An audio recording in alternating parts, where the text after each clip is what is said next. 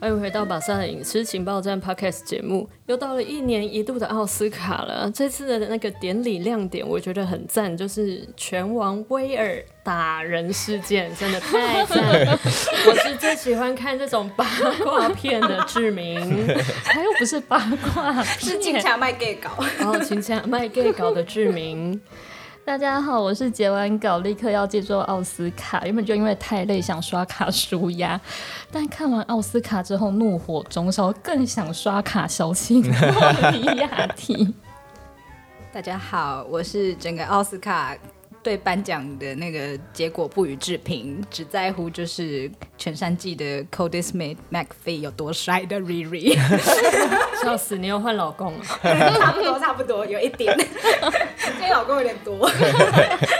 没关系，东方跟西方不冲突吧？哎，我最近日本有两位，不好意思，太多了。一起都复制。好，大家好，我是今天一直重复播放威尔史密斯老婆翻白眼的巴萨许富凯。比起那个巴掌，他老婆，我觉得他老婆那白脸更好看。你就可以站在旁边就，哦，超好看的，我那个超喜欢，我已经存档了。真的是有一种大姐看戏的感觉。我说今天都火起来我觉得应该很多人在台下以为这是谁好的吧的？对啊，哦，殊不知。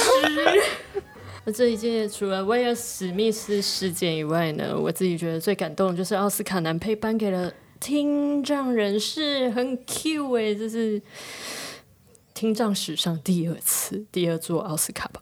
哦，对啊，因为第一座是悲怜上帝的女儿那个女主角，对，是一九八七年哦，各位弟弟妹妹们，我哭了。一九八七年你哎、你还没出生，对啊，可是我在做奥斯卡文章的时候，发现 内心想说真可爱，好啦，有认真做功课。对，然后就是突然想到，哎，我好像大概是两千年左右开始看第一次的奥斯卡颁奖典礼，然后想要问大家说，就是大家是什么时候开始关注奥斯卡的呢？你真的很早哎、不愧是有跟上，就是 Britney Spears 他们那个 Y2K 流行的，对就是 Young Kids 这样。对我那时候最喜欢惠妮休斯顿，一上台就是 R&B B B，真的。不是我才几岁啊？我刚原本以为他要开始唱歌，还很期对，待。怎么样？你要唱一下吗那个我？Whitney 不行 Houston 没不行有办法，是不是？，对，好吧。我记得那个时候是两千年，那时候是美国新玫瑰情狂扫大奖的那一次，然后我自己是看到那个《男孩别哭》，他就是那部片真的很可怕。他那时候是说“男孩别哭”，我想说这是什么可爱的片，毕竟那时候才十岁。我可爱不起来。然后一一播我就爆哭，然后过一阵子他就是要颁那个奥斯卡奖的时候，我就去看，他竟然拿到，他拿到那一刻我也爆哭，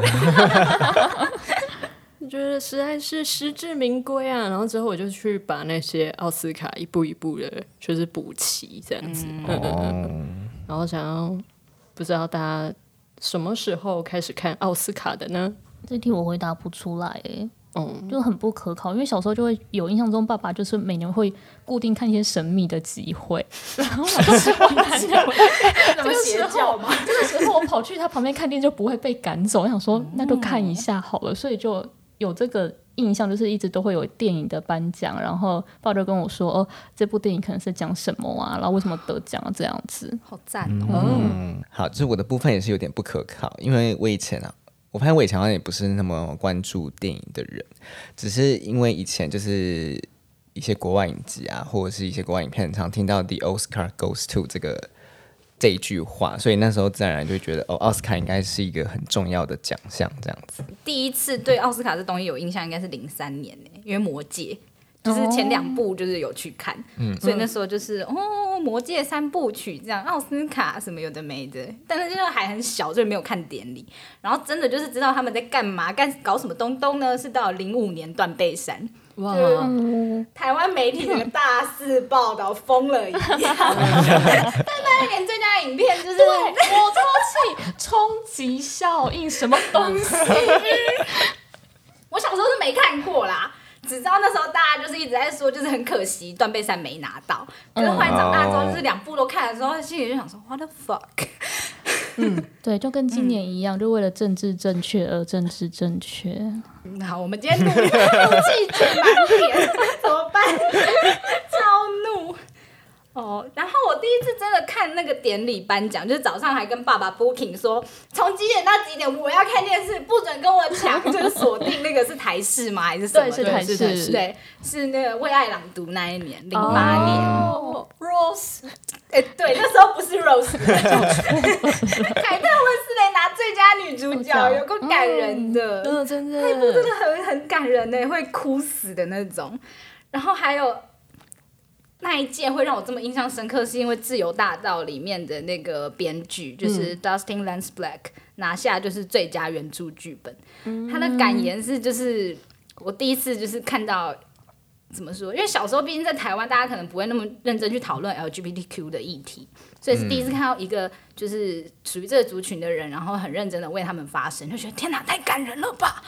真的，真的，谢谢老白男没有在那一届做出一些恶劣的事。对，我觉得那一届可能是因为就那个西恩潘声势实在太高涨了，哦。他们不敢在那边给我造次，先潘会去烧他家，要融小金人，金人对。要容了，要容了，好精彩哦！也就那个这一次的最佳影片，大家就一直，反正在 PTT 跟 d 卡上面大家狂屌这样子，不知道，我作为一个没有把就是因为没办法把全部入围名单都看完，嗯，可是我就是看了很里面也算蛮多部之后，想说哈。就是想说，怎么会最后是这个？全山记呢？全山记，我就问，嗯，对啊，在车上呢，我就问，在车上全山记，哎、不是说《悦动心》旋律不好，而是它作为一个就是已经有前作，就是因为它是改编，就是另外一部电影叫《贝里之家》的改编电影，然后它又是属于小品系列，嗯，就好看是好看，品质尽量也是有，但它真的足以撑起代表二零二一年的最佳剧情片嘛？就是我觉得这是值得画一个问号。哦，他竟然是改对，编，它是改嗯它编，改编，对，可是它就是已经 base 在这个故事上面，嗯然后很难突破。嗯，因为你它的改编没有到真的就是说重新诠释或是怎样，哦，也不是很久以前的片那种。嗯，所以就是会比较问号，而且会让我一直想到，就是当年，呃，断背山输给冲击效应，然后少年派输给雅果出任务，就是这些剧情片都是为了政治正确，因为冲击效应那时候也是种族议题，所以选了他。然后雅果出任务是那时候美国就是对外发动战，上面要出一个就是爱国主义型的那个片子出来。担当就是剧情片的角色，那另外就是说，其实从二零一八年开始，奥斯卡为了怕被骂，为了展现多元性，所以其实他对嗯、呃最佳剧情片的选择，其实都有一种就是毫不掩饰的政治正确感。嗯幸福绿皮书，对，我记得更久以前有一年我也有点怒，是那个就是平民百万富翁那一年。哦，那一次也哦是那一年还有班杰明的奇幻旅程跟自由大道、哎对，怎么？会，Excuse me，在那边加油。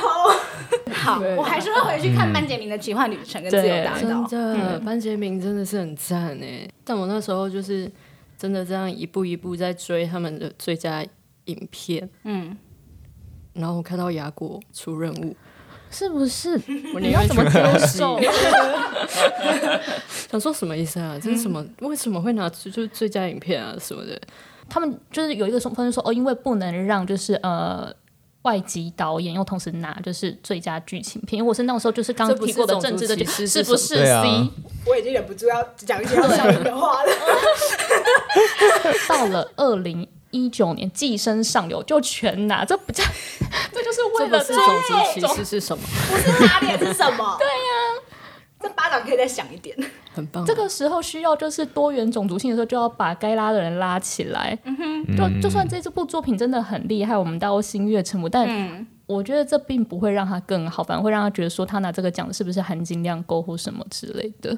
所以那个时候大家就说，哦，奉俊昊是史上第一位，就是同时拿导演跟最佳剧情片，还有最，我想说，快点还李安一座奖，到底在说什么？真的，那时候还看了，我我自己就是很嫩啊，我自己是看不懂奥斯卡片其中一部叫《有永生树》，就是杰西卡·崔斯坦跟布莱德·比特演的，。对嗯，我那时候很兴奋，就想说哇，会拿那么多奖，应该是真的很厉害吧？好，我打开大概十分钟，我开始得泳池，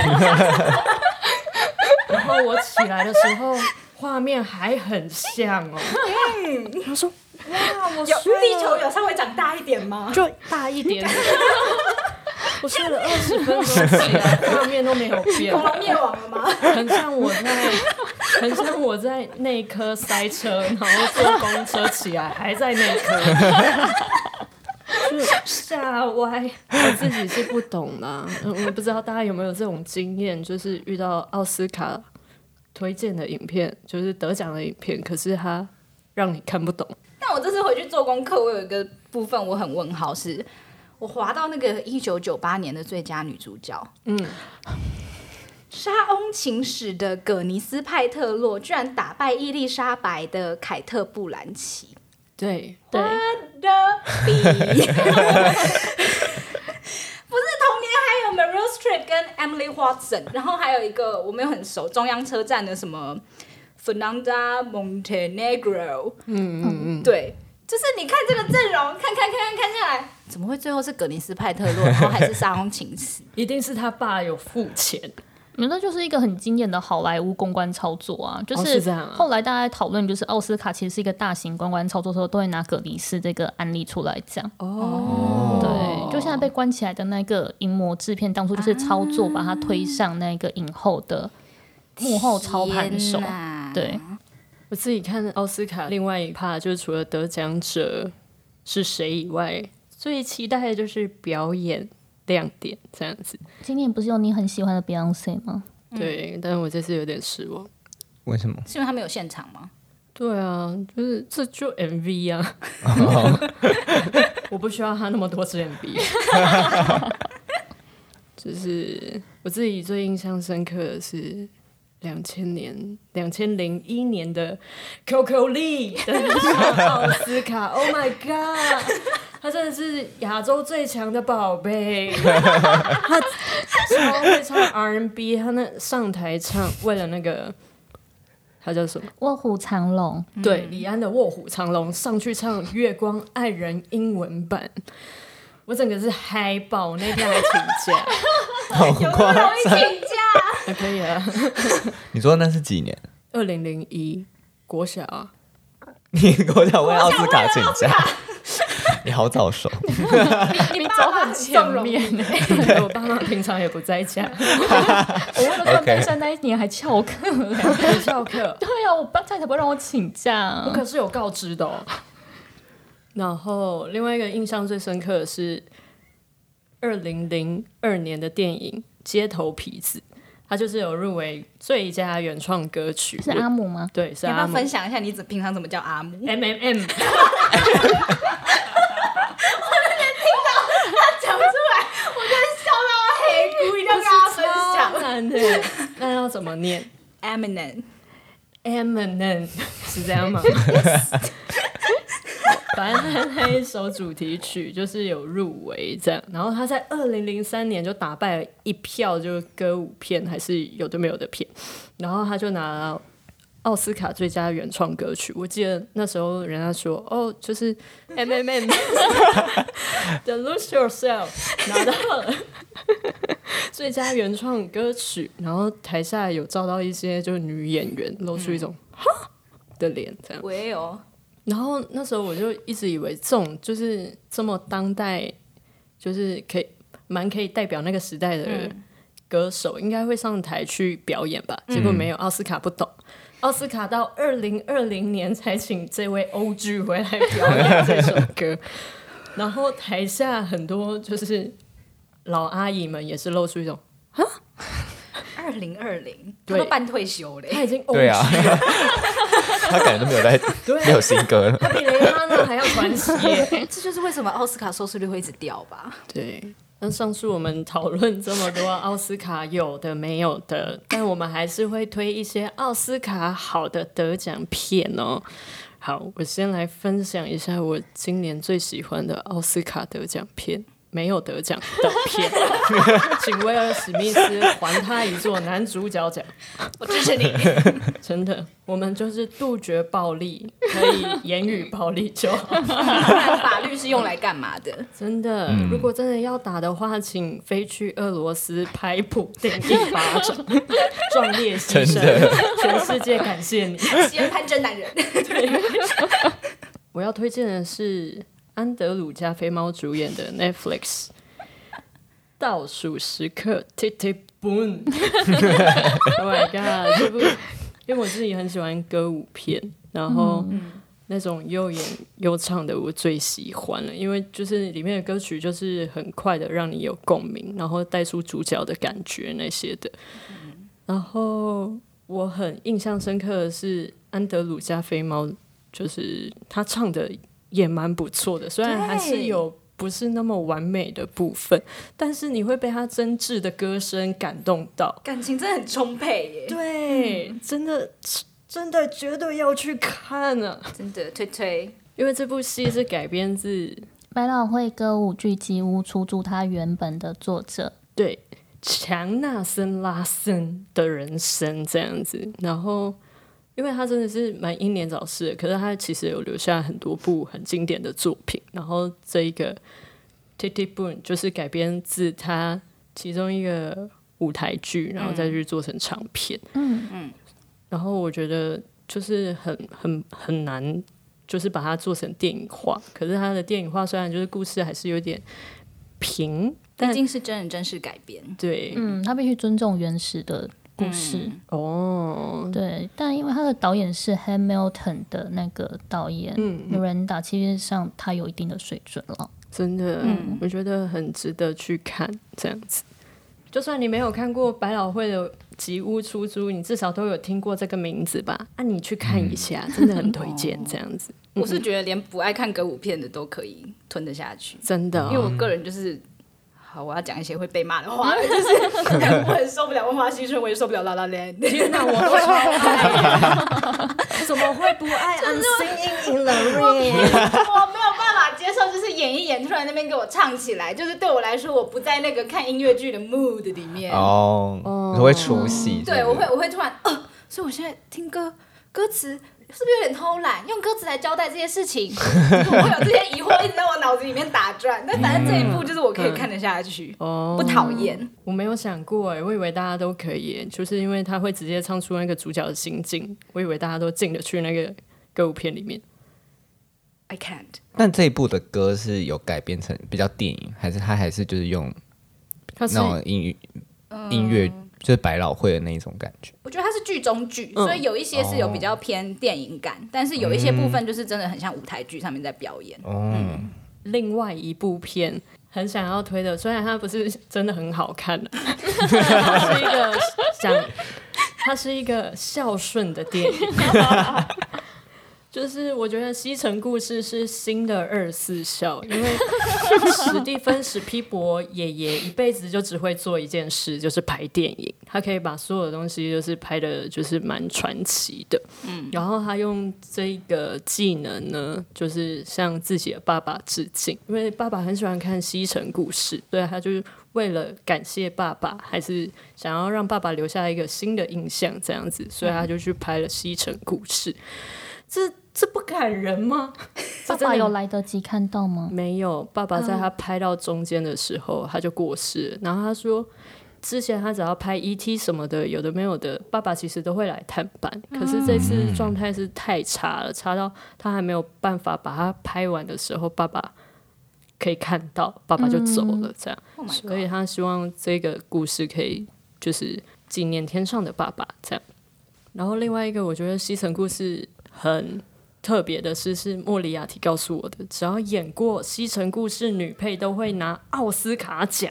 对，只要演了 Anita 那个角色，就会拿。之前六零年代那个版本拿了奖，然后今年的那个 Ariana 也拿了女配角。真的，这真的太传奇！奉劝所有 L A 有听我们 Podcast 的朋友，听到西城故事就要先说好，我接演，我要演 Anita，你绝对可以拿到什么不知道是什么奖。对，他对这次奖季是所向无敌，也只要有提名，基本上都会拿得到。哦，对，而且其实史蒂芬史皮我特别做一个安排，他把当年的 Anita 也邀来这个版本的西城故事，然后帮他设立一个新的角色。对，因为那时候就有说，哦，就是原班的老演员要回来演，就觉得这种传承其实蛮可爱的。然后阿嬷也把那个好运气传给新的 Ariana、Anita，Anita，新的 Anita，我觉得推推了。如果你家有一个 Grandpa，你可以邀请他看《西城故事》新版。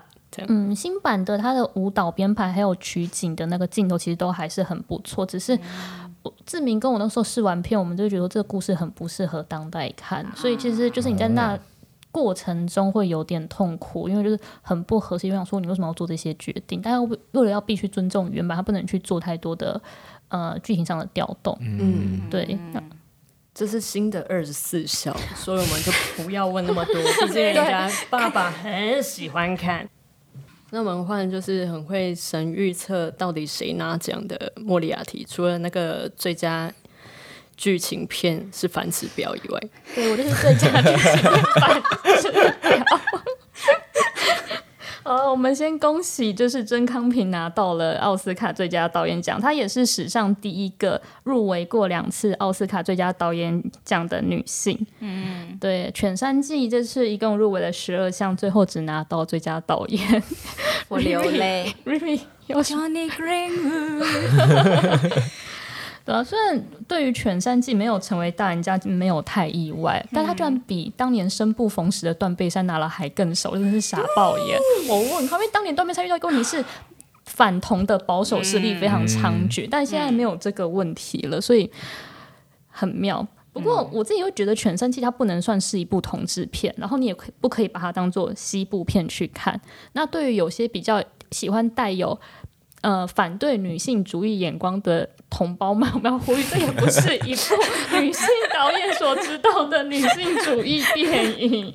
如果还没有看过的话，不要被一些奇怪的消息误导。嗯，对啊，就如果以剧情电影来说，它绝对是有好好把故事说清楚，而且它在剧本改编、然后美术设计跟摄影取景，我都觉得很精准。就是它那个精准套多一点就不对，然后少一点会就是缺什么东西，就是可以感觉到曾康平他的导演的调度能力毋庸置疑。嗯，然后整部电影的叙事节奏、呃、画面质感还有整体美学都，我觉得是超水准。你会觉得这导演跟整个剧组都有就是偏执狂。嗯嗯真的。对，然后嗯、呃先简介一下剧情，就是嗯、呃主角是班乃迪克蛋，没关系啊，我们刚刚都有一个加菲猫了。还有 M M M，好了，是我们永远的福尔摩斯 B C 他演的那个 Phil，Phil、跟 George 他们是一对经营家族牧场的兄弟，然后某一次工作的时候，弟弟 George 就认识了一个寡妇 Rose 这样子，然后他们就很火速的结婚，但 Phil 对于 Rose 就是有一些鄙夷呀、然后甚至也是对他就是带进来的那个小孩。Peter 就是心中就是有一些奇怪的感觉，那起码人一开始是负面，后来变成正面的这样子。那我讲完这个故事给我朋友听，他就跟我说，这就是一个婆婆不爽媳妇。后来我发现小孩好像很不错的故事，突然变得很荒谬。哦，嗯、我自己会觉得这部电影就是有两个很有趣的地方，是一个是他大量的符号运用，以及他如何探讨阴柔这件事情。对，就是先讲符号的部分好了，就是导演他放了很多性别意识的探问，以及对角色特质的暗示。对，就是他。嗯、我们先不讲，就是在暗示 feel 性向的湖边洗澡戏，还有就是如何正确使用丝巾的 方式。因为那几幕独角戏真的是展现出什么叫无声胜有声，就是我不需要用任何语言就可以让你知道说，哦，他这个人发生了什么事。对，那另外我觉得一些小细节是他如何塑造，就是主角的背景跟过往事迹，因为他其实没有在剧情中去特别提这件事，没有透过对白去反述这件事情，但他就是。嗯，用一些非语言的方式去带出他们之间的差异。像哥哥，他就是一直脸上都是灰尘啊、污垢，然后出场的时候都会穿全套的牛仔装扮。嗯，那弟弟他就是永远都很整洁，然后会戴帽子，然后西装笔挺。那在交通工具上，Phil 他都会选择骑马，但弟弟都会选择以开车为主。那从这种表象看到，就说哇，弟弟可能是一个知识分子，他可能就是是呃有文明的人，但其实哥哥才是就是知识分子。哥哥念的是耶鲁大学的古典文学系，然后舅舅反而是大学没有毕业。哥哥很擅长乐器，但弟弟只有办法就是买琴，然后请别人弹给他听。嗯，这个部分其实就是第一阶段导演在暗示说，就是很多表象的事情跟你。潜在的真相是不一样的。那另外一个对照组就是很阳刚的 Phil，还有很阴柔的 Peter 这样子。嗯，尤其是后电影的后半段，导演他用了很多特写的镜头，然后去捕捉他们两个的情绪流动，然后画面都很安静，但是张力十足。然后他们两个之间那种。情谊跟杀意都在那些缓慢的镜头中有种锋利感，然后就是你太靠近，他们两个就会被就是刺到流血的感觉，那边非常的优美，但处理的就是觉得说，哦，所以未来发展是这样，我好像我也说不定。对，嗯，而且这也是另外一个就是提到说，就是表象跟实际是不一样的另外一种呈现方式。嗯，所以这就是呃。也可以讲到，就是刚才我提到，就是为什么这部片想探讨阴柔这件事。嗯，因为菲尔他就是非常讨厌跟任何女性特质有关的东西，他就会。不止表象才会加以嘲讽，会讲的非常难听。神贵了，神贵，神贵，对，神贵。因为毕竟故事设定在一九二五年，那个时候对男同性恋的想象都很狭隘，就是你喜欢男生就等于说你是娘娘腔，所以他硬要掩饰这件事情，就会不停的用各种粗暴的言行去展现说，哦，我多么讨厌阴柔，但他其实讨厌是他自己。嗯，但同样阴柔的 Peter 他就不一样，就是导演他透过一场就是选鞋子的戏，让我们发现说 Peter 他很清楚，而且接受自己的定位。就 P Phil 一直以为那双鞋子是妈妈帮 Peter 选，还超说你这个品味很娘之类。但我们已经透过后面知道说那双鞋子是 Peter 自己。那另外一场就是也可以在印证这个观点是，呃，Peter 他就是独自就是在牛仔们的冷嘲热讽中走往一棵他他想要观察鸟巢的树，然后就安静的。坚定的站在树底下观察，根本没人在意的鸟巢，就透过这两场戏，就是都可以显示出他人的眼光跟闲言闲语对皮特来说，他一点都不重要，反而显示出看似阳刚的 feel，其实多么的软弱，他多么在意这些事情。对，所以就。这样的对比在片中会不反复出现，然后不停变成说，其实所谓的阴柔气质不等于无用啊、软弱。但阳刚真的有用吗？他真的很坚强吗？其实并没有。看看 Feel，他就是外在强势，可是内心脆弱的跟玻璃一样。啊，真没有特别意思。脆弱的跟丝巾一样。反正就是他的心，就是你知道碰到那个破节点，就跟玻璃一样，就很容易碎满地。对。就我觉得这样对于就是阴柔跟阳刚的辩论是过往在这种类型的电影中比较少去探讨的。那这边所谓类型不是只说同志片，而是所有的剧情片，因为它完全违反了就是现世大家对于勇敢以及。面对事实的定义，嗯嗯嗯。那我自己觉得这个故事虽然是发生在一九二零年代，但他想探讨的议题依然很有普适性。就如果以现实的角度来观赏的话，也不会过时，甚至说你可能十年后再拿出来重看，都还是很有参考性。嗯，对。只是我觉得导演曾康平他的安排比较偏向是那种。嗯，画风很缜密的古典工笔画，嗯，它的每一帧的画面都美得像幅画，然后其中的隐藏的隐喻也很细腻，然后它会跟许多镜头有前后呼应的关联，嗯，就整体表现你可以说它是教科书的等级。可是如果以当代电影的角度，会觉得说它好像没有突破性，嗯，它就是很完整的呈现一个电影该有的感觉。但这种强迫症，我真的是看得非常的着迷耶。我个人，对对，他就是可以满足那一个部分，但如果是，但就是如果我我觉得他可以就是设计说，哦，我可能此生最爱十部片，有他会觉得合理。但如果你要说他是二零二一年最棒剧情片，可能他不能代表二零二一年这件事情，他就没有所谓的当代性。对，就是应该从不同角度去看。就可能就差真的差那么临门一脚，对，以最佳剧情片来说，但还是比《月斗新学率》要这个。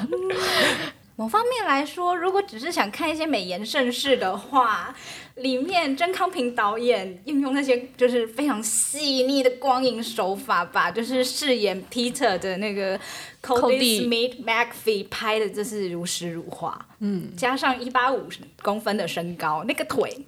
走在一群牛仔中间就是赏心悦目。肤浅的观点就是这样，没错，神仙与凡夫俗子的差别就在那个画面 中。又仙的，又仙又妖。他很适合去演一些希腊神话的那些美男子。嗯，他跟提摩西，哦，对，哦，好神哦！除了《犬山记》之外，另外一部我觉得他也有资格拿最佳剧情长片的是《在车上》，这也是一部就是光听片名想说到底在做什么呢？对啊，到底要在哪里？在车上，在路上，在床上，哎，都都可以了。最后一个是您的愿望吗？嗯，你说哪里？床上。哦，抱歉，哦，对，要先补充，它是今年的那个奥斯卡最佳国际电影。但我真的觉得他不该只拿最佳国际电影，最佳改编剧本也要给他一座，好吗？为什么是《跃动心弦》？我 对这部片 我要声明，我觉得这部片好看，只是以改编剧本来说。不管是《犬山记》还是在车上，真的都略胜一筹。然后我们先讲一下在车上的剧情，主角是一个意外丧妻的舞台剧导演。那他在某一次的舞台剧制作下，需要从东京到广岛驻地演出。那他因为这样子需要一个代驾司机，所以一个就是因为丧妻一直曾经在悲伤的男子，跟一个因为过往的就是人生伤痛走不出来的女子，就会在一趟趟。沉默的旅程中，互相理解彼此的伤痛，然后揭开大各自的回忆跟情绪的故事，大概是这样子。虽然我觉得它不能说是剧情平淡，但真的就是没有那种商业片的大风大浪的起伏。可是很多的安排都非常精致与巧妙，不管是它的那个剧中剧，或是呃画面设定的细节，还有就是手语演员的安排，都很值得讨论。但因为他等可以讨论东西太多，毕竟三小时。我们今天熊跳啊，先以在车上的剧本设定以及音乐选择来跟大家分享。因为光是这两个重点就可以看到导演冰口龙介的内涵跟高度。嗯，这部电影的原著其实是来自于村上春树的短篇小说集《没有女人的男人们》，然后主要是第一篇《Drive My Car》，这也是他的呃英文片名的原名。嗯嗯。然后，虽然这些短篇小说都各自成篇，但其实村上春树的作品是只要收录在同一本的，时常可以看到就是前后呼应的关系。所以，像《Drive My Car》，还有第四篇的《雪哈拉沙德》，以及第五篇的《牧野》，它是感觉是最相关的。那冰口龙介把这三篇改编在一起，那更特别是他植入了契科夫的戏剧《凡尼亚舅舅》，成为贯穿全片的精神中轴。但其实，在原著小说里面，凡尼亚舅舅只被很轻巧的提到两次，不像电影中那么的持重。嗯嗯，那导演把这个舞台剧放大的原因，其实其来有自，因为凡尼亚这个农庄主人，他从对于教授这个角色的崇拜到爱之后，再转化成悲愤的心境转变，其实跟男主角对妻子的心情有一种带有投射，但又具有对照性的作用。对照，嗯，我觉得非常的巧妙。因为我前老板是村上春树叔叔的爱好者，所以他就是只要有新书，他都会买给我们看，然后强迫我们读这样子。那时候其实对那个戏剧舞台剧没有那么有，嗯，里面真的存在感很低，就两句话，嗯，对啊，嗯，他就是会轻轻的走过这样子，对，然后比较着重在内心。嗯，对，对，所以对对，这就是为什么冰口龙今天需要拿改编剧本奖的原因呢？他可以把原著小说只提到就是两次的那么轻描淡写的东西，把它扩大，然后成为贯穿整部电影哦，无所不在一个骨架，对，变成一个骨架。它里面就是选的呃，凡尼亚就是每一个台词都可以呼应到这部电影中那个。嗯，舞台剧导演以及他周遭角色的当时的心境跟补述他们的过往。天哪，那是一个很高明的穿插。对，那我补充一下，刚为什么会说它既有投射又具有对照？是因为就是作为就是呃剧情设定，家福跟他的老婆是异日本异能界的神仙眷侣，就是两个发展都很好，然后外貌跟事业水平都在同一个呃。水准之上，对，但其实男主角家福对于妻子一直都有一种虚假的完美想象，嗯，对他不太愿意相信，也不愿意相面对，就是妻子或是呃，我们可以放成女人的所谓的阴暗面。嗯，对。那这个其实就是可以映照到刚才所谓，就是凡尼亚对于教授，就是他所谓就是从崇拜到爱，然后之后转为悲愤的那个转折点。嗯嗯我自己就是在看在车上的时候，都会很注意他，就是现实跟演员对话的那个台词，这样子。然后因为就是里面他他会请妻子，就是帮他录制那个录影带，然后一直重复的听。他其实就是里面的那些小台词，跟他自己现在的跟演员的状态或者是什么的，其实是有对应的。嗯，然后我就觉得，哦，这个东西真的是做的很好、欸，就是那个导演很疯这样子。嗯我只有感觉到这个导演真疯啊！这样他疯的不只有剧本，他连音乐都很疯。音乐吗？，对，音乐有用了什么？就当然还是要先讲一下村上春树。嗯，对，好，请说 不。要这样，人家音乐品味很好。我知道，他是一个有品味的阿贝。他音乐就听得很广，然后品味也很独到，所以音乐其实常在村上春树的作品有一个很重要的指涉。那其实刚刚提过，在车上的原始片名也是他的原作小说名，其实就是来自于 Beatles 的歌。对，嗯，然后是铁粉哎。对，他铁粉，铁粉几乎每一本都会出现。没错，那其实，在原著小说中，就是村上春树也运用了古典音乐暗示男主角的情绪。他就有提过说，男主角就是在车上回程的时候，经常听贝多芬的弦乐四重奏，因为那是基本上听不腻的音乐。然后没有这边特别说是哪一首，可是根据就是音乐史的一些交错考证，基本上指的是 贝多芬的晚期四重奏。但这就是让我更喜欢在车上还有那冰口龙介导演的一个重要原因，因为他没有按照原作的路线选择了晚期的弦乐四重奏，他反而选了早期的弦乐四重奏。而且他不是安排在男主角在车上的桥段让他出现，嗯，他安排是在男主角回家撞见老婆秘密的时候、让他出现。我要被爆雷了吗？哦，是这 样。好雷的，是个秘密。哦，所以我看过小说。一个很巧妙的回马枪啊！嗯，这边要再解释一下贝多芬弦乐四重奏的早期跟晚期的差异，因为早期它会比较偏向古典乐派，它风格很清新，然后节奏很明快，然后基本上是一个讨喜，然后简洁易懂的。晚期都会比较抽象，然后有很多深层的内心啊，然后你也不能，就它已经脱离了古典乐派，但你也不能说它。已经走到下一个所谓浪漫主义的路线，它就非常一个贝多芬的个人风格展现。那我自己会认为说，早期的那个风格代表是男主角原先认为妻子的样子，以及他认为他们合理的相处模式。怎么了？哦，那有着许多留白空间的晚期，就代表是他不认识的妻子，还有他在发现秘密之后的一些心境转折。天哪！我很小心不要爆你雷。可是他已经知道，他有看小说。我现在脑中一直在反刍那个情节。嗯，对，然后，尤其是这样的歌，那个乐曲转换，其实它的风格是从个人的主观意识提升到形而上的境界，对，因为等等于象征他人生的一种升华，我觉得是非常巧妙的使用。它既不遵照原作的意思，但是又带出原作该有的精髓。哦，对，而且我觉得是另外一个很有趣的，就是音乐跟文学之间的互文性，是他选择晚期这件事，是不是也在说，或许你无法真的看懂一个人，你才会想要更反复咀嚼，然后继续沉迷在他其中。对，因为他有说，晚期的弦乐四重是听不腻的音乐。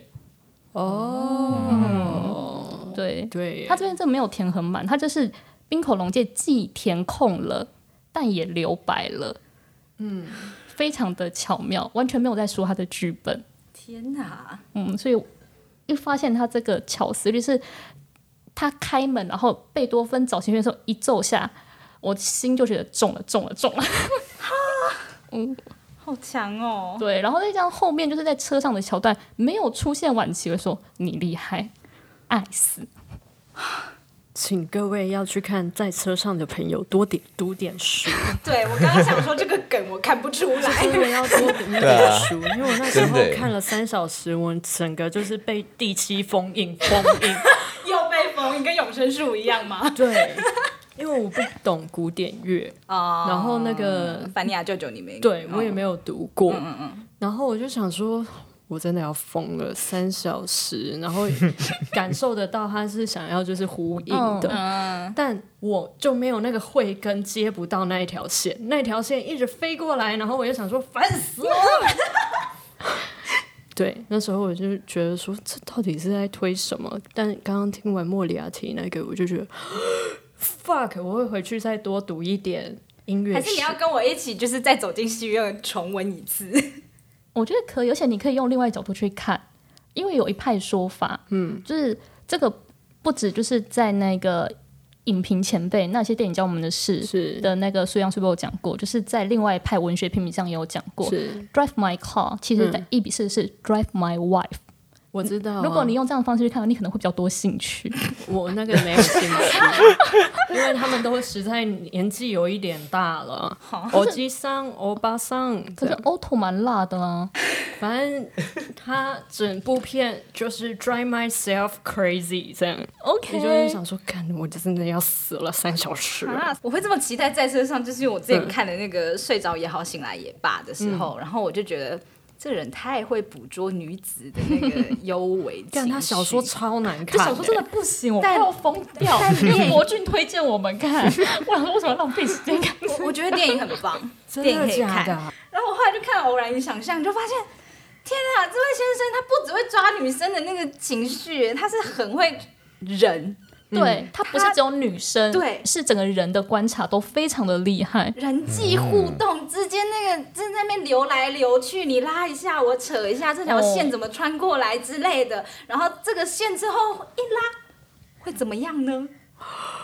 很赞，我觉得他在这方面的安排真的超赞，尤其因为那个《偶然与想象》是他自己写的脚本，对，嗯，所以你更能看到他在这方面，就是他自己是有他自己的一些解读的，就算是对一些很俗烂的题材。嗯，天哪，好好，走啦，我们再去看一次好不好？接下来要交棒给跟我同样是冰口龙界心灵之友的 Riri。好，我今天要介绍的两部呢，都有入围，就是今年的最佳原创剧本，就是在这边厮杀。那最后我先介绍赢的这一步好了，虽然赢这方面可能大家各自有自己的意见，这样。嗯，第一步是贝尔法斯特 （Belfast）。它里面的故事内容呢，其实是在讲六零年代北爱尔兰，就是因为宗教冲突，然后社会动荡之下造成的一些影响。嗯，然后我觉得它很可爱的部分，是因为它像是吐槽男孩一样，他用就是小孩子的视角，嗯，去看待这一切的发生，就是有小孩视角，然后有一个很感人的妈妈角色，然后有动荡的社会现象，这样，所以。嗯，我自己看的时候是一直有联想到一些其他的片，就是有一些既视感啦这样。但嗯、呃据就是其他报道所说，这一部好像是导演的自身经历改编。对对，嗯，嗯，所以其实里面可以看到很多就是很温馨的小巧思，嗯。嗯，温情小品，嗯嗯。嗯嗯嗯，所以蛮推荐大家去看的。那我觉得既视感根本是印证安娜卡列尼娜，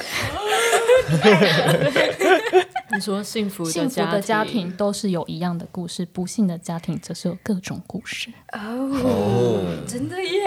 我的天哪，那个那个 pattern 就在那里，对。所以可能既视感不是导演的问题，而是就是快乐跟幸福的、温馨的故事，就是你知道那个走向就是会有一些局限，这样，好好好，那这样我好像稍微可以释怀一点，就是为什么是他拿原创剧本，而不是另外一部好？毕竟不是跃动心弦，还是帮他开脱一下。好，然后其实虽然刚刚就是讲到说它里面的故事是就是因为北爱尔兰宗教冲突，所以才开始发展。可是我觉得其实你就算不理解爱尔兰的历史，也可以看下去，嗯，因为他透过一个小孩的眼光，然后在剧情一开始就已经，我觉得他创造了一个很好的反差，就是一开始的故事其实是。呃，主角 Buddy，他就是他妈妈要叫他回家喝下午茶，然后你就看到那个街坊邻居，就大家都和乐融融，Buddy，Buddy，your mom is calling you 之类的，这样就大家都把他叫回家，一直在 Buddy，Buddy，Buddy，然后突然下一秒就发现，嗯，事情不对劲喽，突然开始有人在暴动喽，然后导演很厉害，他用了一个镜头是。他从小孩的视角这样三百六十度转一圈，哇哦，然后你会先看到就是街坊们就是和乐融融，然后就慢慢再看到大家怎么开始逃窜，然后最后再看到一群暴民，哇，就是 Oh my God，嗯，光那个镜头就已经让你可以忽略，就是前面那些你可能就是有点疑惑，想说啊什么东东的部分，嗯，那这部片是黑白的，可是他在。呃，因为刚刚说是改编导演自身的一些经历嘛，所以其实他在里面也有把导演自己对电影、舞台剧、音乐剧这些东西的热爱给展现出来，就是透过那些彩色画面。嗯，里面唯一出现的彩色片段都是电影画面跟表演画面，哦，然后还有就是呃时代的穿插这样子。OK，嗯，但那是非常小一部分，主要还是电影跟就是作品的部分。嗯，他会用黑白跟彩色去替代，这样，嗯，做出区隔。我觉得这是一个蛮可爱的小巧思，就是爱电影的人应该会在里面找到一些共鸣。嗯嗯嗯嗯嗯。然后里面我觉得还有一个看点，就是里面的爷爷奶奶，嗯，非常 Q，我觉得志明要看，就是他们祖孙的互动实在是太可爱了。天哪！因为前面不是说到他们家，呃就是因为暴动嘛，然后其实北爱尔兰那一阵子的政治情况是非常不安定的。然后里面饰演爸爸的 Jamie Dornan，嗯，就是格雷的五十道阴影的总裁先生，对，霸气总裁，他在里面饰演一个就是爸爸这样，然后他其实是在英格兰工作的，所以他就是呃呃不定时才会回家一趟。这样子，然后所以他就一直有在跟他妻子提议说，我们就是现在社会这么动荡，那是不是干脆我们举家搬迁好了？可是因为妈妈一直不想搬，然后小孩其实也就是在当地已经有自己的生活，有朋友，然后爷爷奶奶也都在当地，其实是不想搬家的。就是他们其实整个故事的大部分的内容就是在要搬或不要搬这件事情上面。可是像那个 Buddy，他就是非常舍不得他爷爷奶奶。然后有一段是，就是因为他们在讨论说到底要搬吗？然后 Buddy 就在那边说怎么办？可是我不想搬啊，因为你没有要跟我们一起走啊。然后爷爷就是说，I'm going nowhere, you won't find me。哦，就是我不会去到你找不到我的地方的啦、d o n t worry，这样子就不要担心，我都会在这里这样子。天哪，爷爷！然后就觉得哦，那个泪腺，所以我觉得电影院好像有点安静，大家跟我好像没有同感。但反正我看到这一段的时候，我内心就是有一种哦，真的是戳中我心这样子。所以以一个温情小品来说，我觉得这一部还是蛮值得推荐的。嗯。而且看完就是，会蛮想回家的。如果你是一个出外的游子的话，哦，Oh my god！对，嗯嗯嗯，看完会想说啊，好想爸爸 哦，这样之类的。嗯 哦，我觉得他后面有一些安排，就是给奶奶的戏份，也就是非常感人，大家自己去看就知道了。志明会哭吗？我觉得会，我觉得会。我，觉得你会哭死，因为那个爷爷说我不会跑到你就是找不到我的地方，我就先哭，然后后面更哭，那我会哭包。嗯。会哭爆。我会赞。助你两包随身卫生纸。记得要戴口罩去换，会湿掉。在电影院落泪多次的经历。OK OK，好，好，另外一部呢，就是被贝尔法斯特打败，但我个人在原创剧本部分会投他一票的《世界上最烂的人》。我也会投他一票。嗯他其实是八月三十一日我在奥斯陆的导演的作品。是哦，对对对，这是他的奥斯陆三部曲的最后一部。嗯，我觉得这一部是里面应该算最好下咽的了。对，嗯会比之前的两部好入口。对，前面的题材都稍微就是更更沉重一点。然后它其实整个故事就是包含序跟拔，总共切分成十二二章。所以其实你在看电影的时候，你会一直想说，哦，第几章了，第几章了，接下来还剩什么，还剩什么这样子。会，我自己是有一个期待的心理，想说到底怎么完结，到底怎么完结，就是会一直这样。然后整个故事的就是大纲，其实就是里面的女主角叫做尤利亚，她其实就是一个在寻找自己人生方向的女子。她快要三十岁了，可是呢，她呃念过医学系。念一念，觉得啊，我去念心理系好了。我觉得解剖学这东西太实际了，我希望一些形而上的东西这样子。然后念了心理学之后呢，又突然发现，哎，我蛮会拍照的，我想要当摄影师，然后就不念书了，然后跑去就是在那边东拍拍西拍拍这样，然后拍一拍呢，又觉得嗯不太对，我来写个文章好了。反正就是，我觉得其实应该大家都有经历过这种类似的阶段啊，只是可能不像那个女主角一样可以花这么多的时间在摸索这些事情。对，只能说北欧的社会福利很好了。对，就是他就是念书念一念不念了，还可以就是这样子安稳度日。所以他其实故事就是他在找自己，然后以及他谈恋爱的一些经历，这样。嗯虽然里面是女主角，可是我觉得就是嗯，就算不是女子，应该也可以。看得下去的原因是，他对其他的角色的描写其实也都是蛮细腻的。嗯。就是虽然故事刚刚是围绕着就是女主角她好像不知道自己要干嘛，可是我觉得这个经历应该不是就是只有女子会遇到，其实就是大部分人都会有那种永远觉得自己不够好，然后或者现在生活好像还不够好，然后对自己很多的质疑这样子。我觉得这是一个很很普世的课题。嗯嗯，只是我们有没有这么看重这件事情？嗯，这就是有个人差异在里面。但导演就是把这一部分放大检视，然后放在尤利亚这个女主角身上，嗯，带我们看到这些人生里面很多的疑惑，然后想说怎么办呢？我要三十岁了，这样。就是因为他还是有一些谈恋爱的部分嘛，所以也有讲到一些，就是可能普罗大众会比较有感觉，就是嗯，遇到了对的人，可能可能在错的时间点。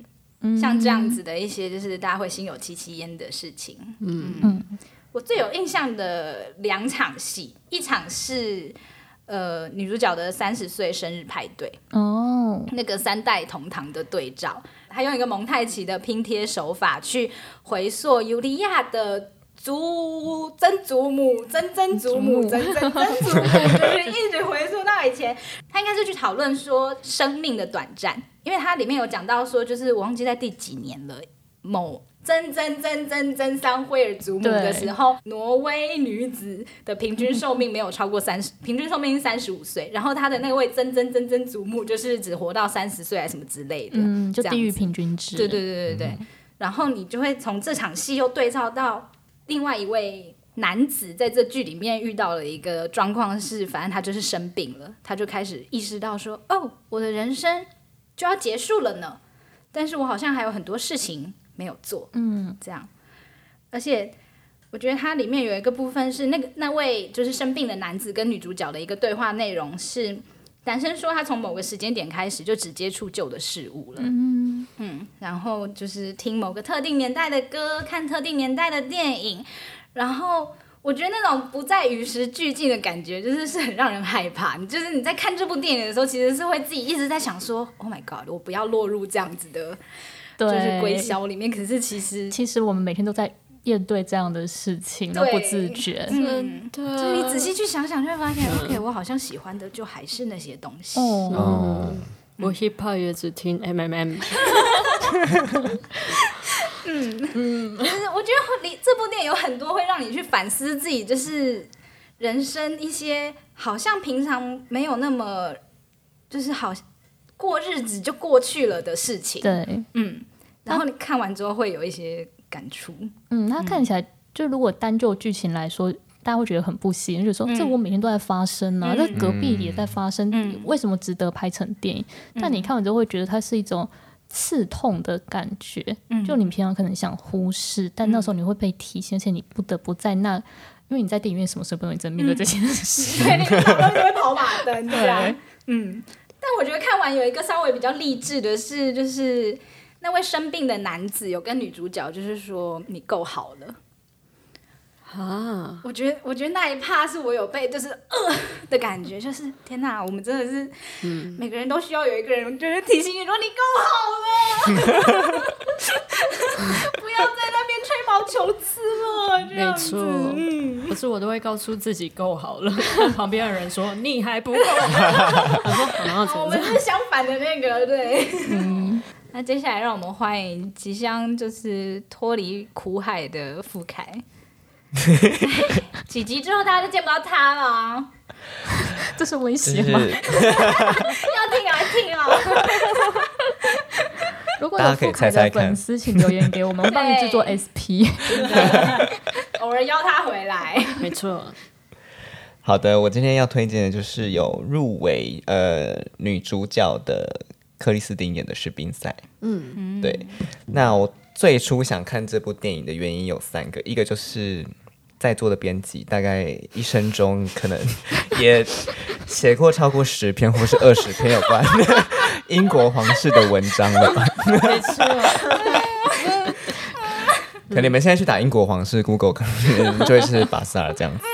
对，那所以我们每个人几乎都是那个皇室专家，所以对，就是这这部的题材就是会有一点点兴趣这样。嗯，那第二个是这部电影的名字跟海报。嗯，那像海海报就是我看到的是就是戴妃，就是拍她的背面，然后蹲对对对，哦，整个蹲在地上。很。美，对，然后是整个是黑的这样子，然后加上，因为他这一部是讲戴安娜的电影，可是他用的是他的家族的名字去讲，就会让我觉得说，哦，他好像就是要用不同的叙述方式，感觉可以看到不同的戴安娜这样子，嗯对。然后再来是那时候看到克里斯汀史都还要演戴安娜，就是满头问号，我想说哈，尤其是因为 Emma Corrin 刚演完，对，对，又有皇又有王冠这样，深刻了耶！对突然冒出一个嗯，Stewart，OK，对，而且他演完，他就是那时候是有那种天真天天真无邪戴安娜的感觉。然后我就想说，克里斯多华看起来这么的厌世，然后又有嗑药的感觉。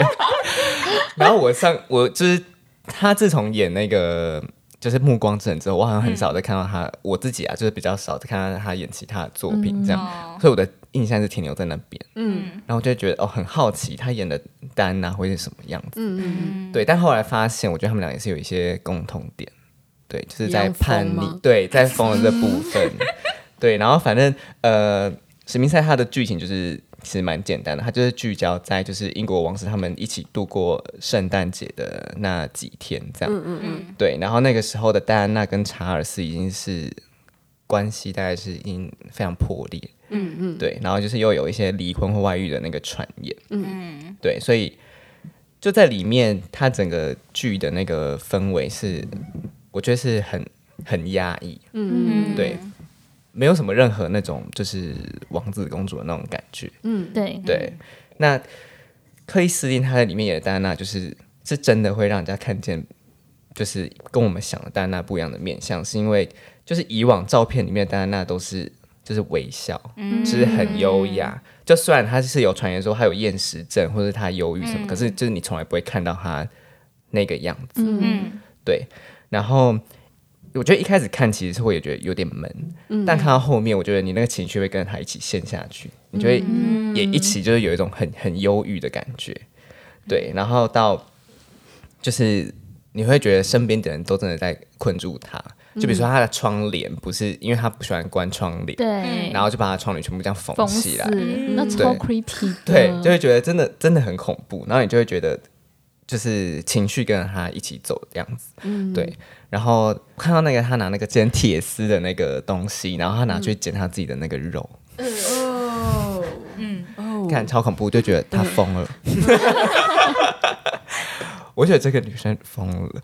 然后我觉得看，其实我觉得他的小孩就是电影里面的那个威廉跟哈利应该也很痛苦，嗯。因为就是看他妈妈就是就是连呃准时吃饭这件事情，他妈妈都会痛苦到就是做不到。我就觉得哦，这部片真的是很压抑，可是就会觉得说，感觉这才是真的戴妃这样。嗯，对真的，对，然后最让我印象深刻的一幕是，就是最后他开车，然后带着威廉跟哈律去吃肯德基。嗯，对，然后肯德基问他说：“你的名字是什么？”然后他说是 Spencer。嗯，对，就到那时候我才就是意识到说，哦，原来就是这个名字对他来讲才是他真正的样子，对他真正的样子，然后是自由的他。嗯，对，就一直叫戴安娜，戴安娜对他感觉已经变成是就是皇，已经是就是加入皇室的他这样，就他只是想要找回就是史宾赛这样。嗯，然后就我就看他们吃那肯德基很开心什么的，我就觉得。然后在车上唱歌啊什么的，我觉得就是这种很平凡的幸福，对他们来讲是就是非常的难。嗯，对，然后觉得就是人要知足。对，然后呢，也让我想到，就是哈利跟梅根托黄会不会也是有一种哦之类的感觉呢嗯。嗯，对。然后就是我比较我推荐实兵赛的原因，这样，嗯嗯嗯就你可以看到不一样的戴安娜跟不一样的皇室故事，看见自由的自己对，，嗯。我那时候看完之后，就是觉得他们从头到尾都很尊重戴安娜，然后很想还原。但有一件事我真的耿耿于怀，嗯。就是呃，Christian 他自己是 Chanel 的代言人，嗯。所以里面会有很多 Chanel 的那个服饰，然后呃配件。但其实戴安娜她到后期她是不 迪欧，不是迪欧，重点是她到后期她不想用任何 Chanel 的东西，尤其是有出现 Double C logo 的，嗯。因为对她来说那是 Charles 跟 Camilla。嗯哦是哦，哦，对，而且这个这个事情是有被就是记载下来，是他的那个、呃好朋友亲自向澳洲版的 Bossar 透露过这件事情。嗯。嗯，尤其是就是有一个镜头是他开车，然后 take 就是他戴了呃墨镜，嗯，侧边就一个一个双眼，我说不不对不对，这 个时候人家闹离婚了，不对不是这样，嗯。但不得不说，克里斯汀在里面很像，很像，呃很像，而且很漂亮，对对。没有风，就是没有风是指没有他平常的风，但是有戴安娜的风，对。不，同方面的叛逆，对对对对。那以上就是我们推荐的二零二二第九十四届奥斯卡入围。记得奖推荐片单，哦哦，OK，我们的官网里面有就是一系列的奥斯卡报道，不管就是你是哪一年出生的奥斯卡孩子，或是 或是一些什么最佳影帝、最佳影后，就是就是谁？不管你想要了解今年的奥斯卡得奖片或入围片，或是你想回顾先前奥斯卡发生过什么有趣的事啊，或荒谬的事啊，或是你想要知道自己跟哪一部最佳电影同年出生的话，都可以在我们官网找到相关报道哦。没错，如果大家有兴趣的话，请留言，谢谢。尤其是傅凯要隐退了，请留言支持他表。达一下爱意，没错，留言越多，我们就可以请傅凯回来哦。对，加强版 SP，没错，OK，好，那我们就下次见，拜拜。拜拜。拜拜，恭喜杰西卡·崔斯坦。